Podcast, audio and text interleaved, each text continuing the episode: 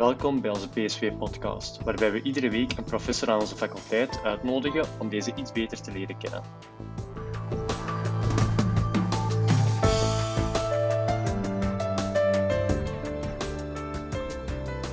Welkom bij onze PSV-podcast. Ehm, we hebben nu als gast uh, Peter Bursens. Ik ga hem kort even voorstellen voor wie hem niet zou kennen. Uh, hij is professor politieke wetenschappen met nogal een sterke focus op Europa en de Europese Unie.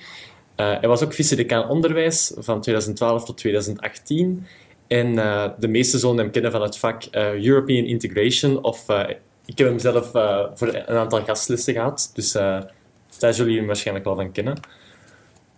Ja, de eerste vraag die we altijd stellen. Hoe was u zelf als student?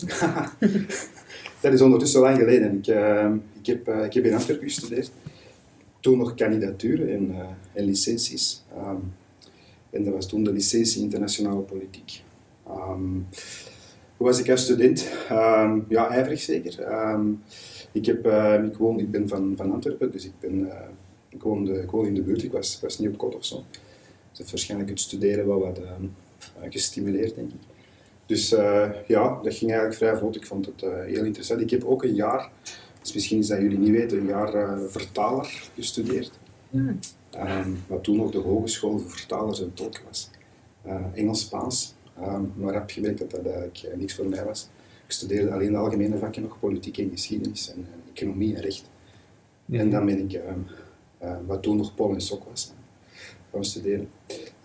Ja, en dat was, was mijn ding, dus ik heb dat met veel plezier gedaan. En eigenlijk nooit niet zo heel erg hard gestudeerd, goed bijgehouden door het jaar. En dan denk ik dat jullie ook wel kunnen getuigen dat als je dat doet, dat examenperiodes doelbaar zijn. Je kunt dat net niet getuigen misschien, maar dat is een handige manier om, om er goed door te gaan. Ja.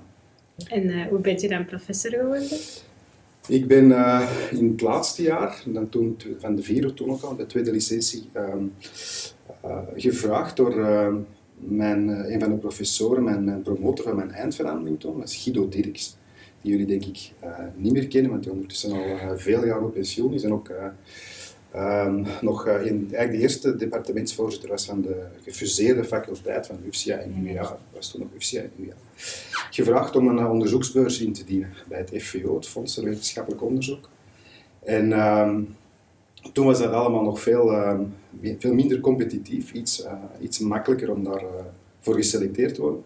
Ik heb die beurs toen gekregen, heb ik vier jaar een doctoraat geschreven.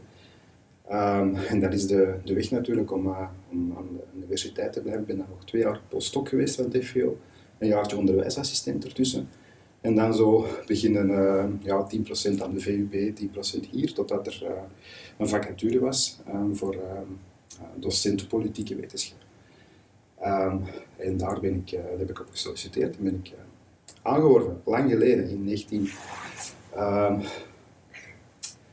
Nee, twee, uh, nee, dat was um, ja, mm, halfweg jaren 90. Ja. lang geleden. Ja, lang geleden. Toen waren ik niet geboren. nee, nee, uh, nee, eind jaren, sorry, 1999 heb ik mijn doctoraat gehouden. Dus in 2001 denk ik dat ik uh, waarschijnlijk docent ben geworden. Ja. Okay. Dat is ook al een Ja. En u bent gespecialiseerd in de Europese Unie. En waar waren die interesse eigenlijk in? Ik heb, mijn, ik heb mijn eindverhandeling geschreven over Europese politiek. Ah, um, en dan mijn, uh, dat ging over uh, het Europees Parlement en fracties in het Europees Parlement. En uh, mijn, mijn doctoraat ging over Europese belangengroepen, lobbying in de Europese Unie en mijn postdoc ook. En dan, uh, ja, dan specialiseer je en eigenlijk vooral ook omdat er op dat moment in de vacature een vraag was naar iemand die, ja. die Europese vakken. Hè. 20 jaar geleden, 25 jaar geleden was dat nog minder, minder centraal in de opleiding. En dat is altijd maar belangrijker geworden. En is nu zowel in de bachelor als in de, in de, in de master een, ja, een belangrijk, opleiding, een belangrijk centraal opleidingsonderdeel. Um, en dan rol je daarin als specialisatie en dan blijf je, daar, blijf je daarin werken. Um, maar ik werk ook wel over, over federalisme en over democratie. En, maar de, het onderwijs is eigenlijk altijd heel sterk gericht op, op Europese integratie, Europese politiek, Europese onderhandeling. Um, niet alleen in deze faculteit, want ik doseer ook um, nog aan de management school hier in, in Antwerpen. Mm -hmm. Dat gaat meer over federalisme, over een stukje ook over Europese integratie. En ook aan de faculteit wetenschappen en de uh, gezamenlijke opleiding milieuwetenschappen hier in Antwerpen. waar een vak Europees milieubeleid in zit. Ehm, dus dat geef ik ja, het is heel breed. samen hè, met Ja, ja ik, ben, ik ben niet gespecialiseerd in Europa tout court, omdat dat, ja, dat is, eh, dat is, je zou eens- dus gespecialiseerd zijn in Belgische politiek, dat kan ook niet. Er zijn ook zoveel verschillende dingen. Dus ik ben vooral met interne politiek bezig, eigenlijk nauwelijks met buitenlands beleid van de Europese Unie. Ehm, wat sommige studenten jammer vinden, omdat dat heel veel interesse wegdraagt en vaak uh, vraagd is voor eh, eindveranderingen, uh, masterproef. Maar dat, eh, ja, dat is iets waar je, je kan niet alles volgen. Dus, Nee, dat is waar.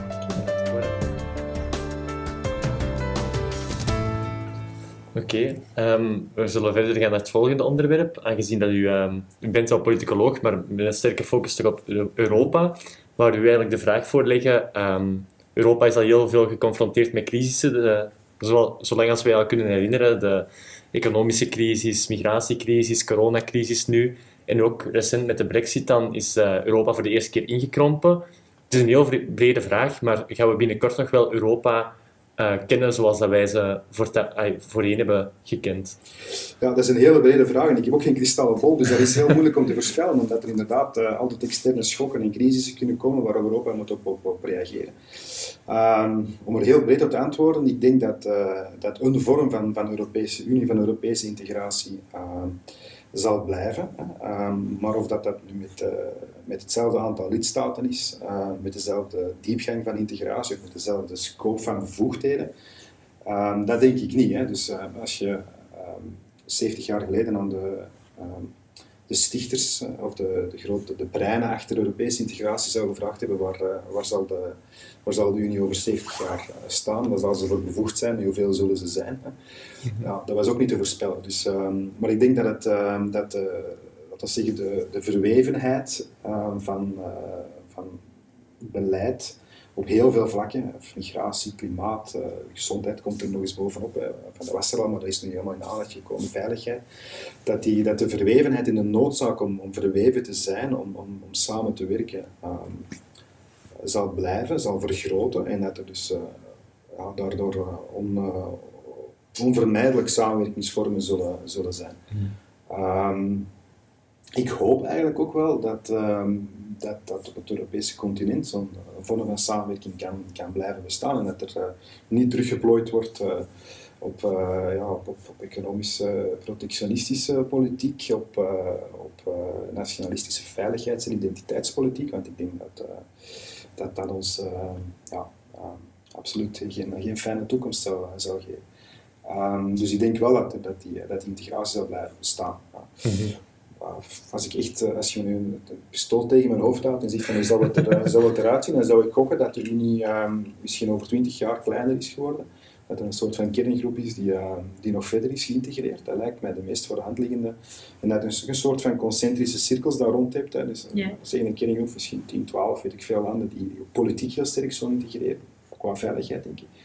Ehm, maar dat er rond een grote, grote groep, die groter is dan vandaag zal zijn, Ehm, waar je een soort van markt zal, eh, zal hebben, waar ongetwijfeld Groot-Brittannië terug bij zal komen.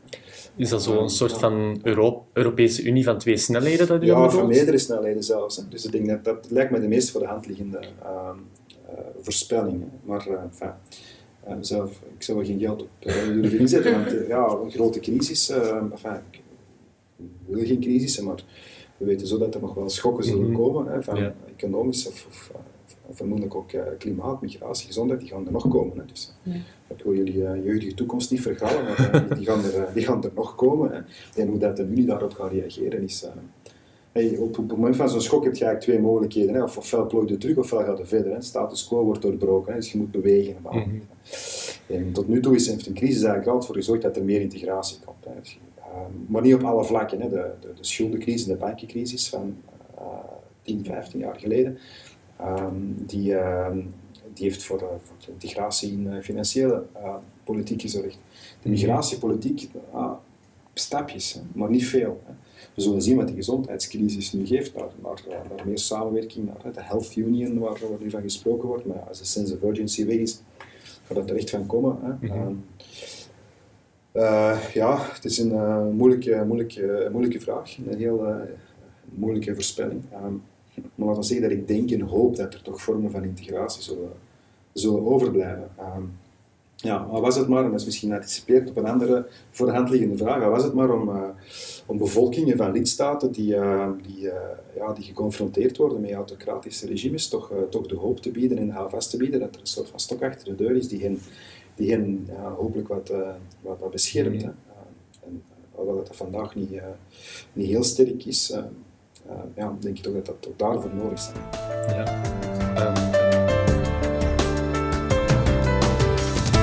Een ander uh, thema, of eerder gezegd een persoon dat we met u zouden willen bespreken, is uh, de commissievoorzitter, ja. Ursula von der Leyen. Zij is denk ik um, een dik jaar geleden verkozen eigenlijk, met een vrij nipte meerderheid. Maar um, nu met de coronacrisis staat ze wel voor een van de grootste crisissen ja. dat de Europese Unie al gekend heeft. En ze doet wel wat sterke uitspraken, zoals een exportverbod opleggen op vaccins of um, ja. het herstelfonds met Polen en Hongarije dat dan gevoelig lag.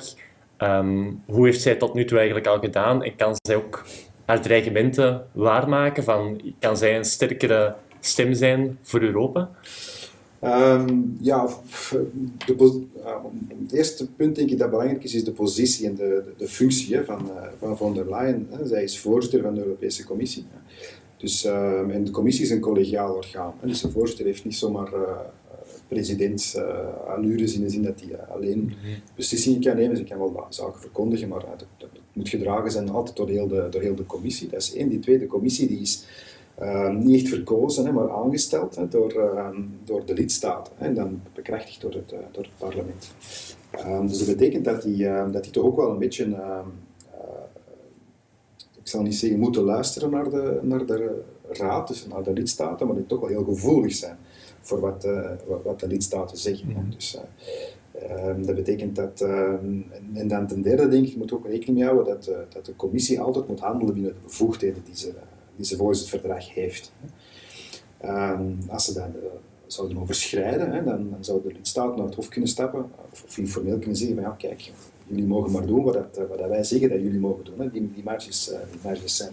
Dus daarbinnen moet, moet von der Leyen heel de commissie bewegen.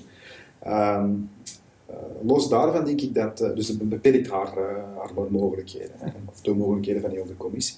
Los daarvan denk ik dat dit een bijzonder belangrijk moment is, omdat, het is al jaren gezegd, en ook von der Leyen heeft dat gepromoot, van ja, de commissie die moet, die moet die moet opleveren, die moet resultaten die moet tastbare dingen kunnen voorleggen aan de burger. De burger heeft niks aan een commissie die ja, misschien heel nuttig beleid voert achter de schermen, maar waar je als burger niet veel van merkt en waar je weinig uh, rechtstreeks of direct iets, iets aan hebt. Uh, een voorbeeld is de roamingtarieven afschaffen. Hè. Dat, is, tof, dat vinden we allemaal uh, heel plezant. dat is heel, zeker voor de jonge generatie die, die reist.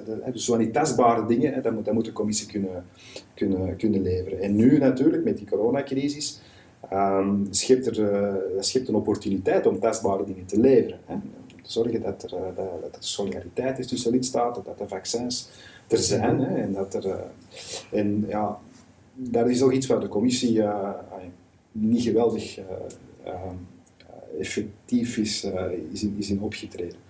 Um, daar zijn zeker steken, denk ik, ze hebben zeker steken laten vallen. Um, de commissie heeft onderhandeld met bedrijven alsof dat het een, een doorsnee onderhandeling was en, en, en niet de, de finesses van, mm -hmm. van, van het gezondheidsbeleid daarbij in het achterhoofd gehouden, ook omdat ze daar nooit mee geconfronteerd is worden, eigenlijk ook niet voor bevoegd is. Dat ze daar iets staat en gezegd van de commissie, doe dat nu maar voor ons. Dus ik denk dat ze daar uh, ja, toch wel wat, uh, wat schade heeft, heeft, heeft, heeft geleden. Wat uh, um, nadelig kan zijn voor de steun van, van de bevolking in de EU. Maar ik denk ook dat je langs de andere kant heel, um, heel eerlijk moet zijn. En zeker vanuit kleine landen zoals België de, de, observatie moet maken van stel dat de commissie niet in onze plaats had onderhandeld over die vaccins. Ja, dan hadden we nog veel minder gehad en hadden we nog veel meer moeten betalen. Want een kleine speler tegen een grote Pharma International, dat zou, dat zou mhm. helemaal niks opgeleverd hebben. dus in die zin is het denk ik nog altijd wel een meerwaarde. Maar het had wel meer kunnen zijn. Ja. En, het, en, de perceptie dat het wel meer had kunnen zijn, is zeker aanwezig. En dat is een, uh, ja, dat is een functie van, ja, uh, wat ik net zei, wat ik hoop, hè, dat die samenwerking, waar heel veel kritiek op te geven is, uh, maar dat die toch zal overleven, is dat, ja, is dat toch wel een, een, een domper, denk ik. Ja. Mm -hmm. ja. Oké, dan hebben we nog een laatste kleine slotvraag. Uh, iets luchtiger. Uh, met welke Europese regeringsleider zou je eens op café willen gaan? Dat is een goede vraag. Um, uh, mm, er zijn er veel, denk ik, waar ik, uh, misschien zelfs allemaal, om, uh, waar ik, ik zou zeggen Angela Merkel. waarom? Um, omdat ik bijzonder veel, ik heb wel heel hoog zitten, bijzonder veel respect voor. Ze is zeer, zeer verstandig, zeer slim. Um, dat zij op een, een, heel nuchtere, wetenschappelijk onderbouwde wijze politiek bedrijft, wat ik in eender welke politicus apprecieer. Uh, maar, uh, en waarvan ik tot, zeggen, tot, uh, tot een paar jaar geleden dacht van dit is, dit is echt een, iemand die grote erfenis gaan nalaten en waar we over 100 jaar gaan zeggen van dit is een bijzonder belangrijk figuur geweest. Ik denk dat we dat wel zullen zeggen, maar ik denk het Ik zou willen vragen ehm, waarom dat ze diezelfde nuchterheid en rechtlijnigheid niet heeft kunnen doordrukken als het gaat over het ehm, het in het gareel doen lopen van, uh, van, van Polen en vooral van Hongarije. Ik denk dat ze daar, uh, daar heeft in mijn ogen een zeer grote fout gemaakt en veel te lang um, vooral het Hongaarse regime uh, te vriend gehouden. Um, wat ik eigenlijk niet begrijp, omdat dit haak staat tegenover haar, haar aanpak van, van zoveel andere beleidsterreinen. Ik vind dat een geweldige smit op haar blazoen. Dus, zeg dat het, ondanks het feit dat ik, uh, dat ik denk dat zij een bijzonder goed en belangrijk politicus is geweest, zou ik, uh, zou ik haar die vraag een keer willen stellen. Nou, waarom? Ik denk dat ik het antwoord wel weet, of dat er wel antwoorden te verzinnen zijn, maar ik, zou er, ik vind dat ze daarmee moet geconfronteerd worden. Want, ja. um, maar verder vind ik, vind ik dat een bijzonder, bijzonder sterk politicus. Ja. Ja, we zouden eigenlijk mee allemaal wel kunnen op café gaan. Um, ja, ja, ook met degene waar dat je politiek weinig mee mhm. overeenstemming vindt, denk ik, om, uh, om het debat aan te gaan. Ja. ja. Maar Merkel dan, als ik het kiezen.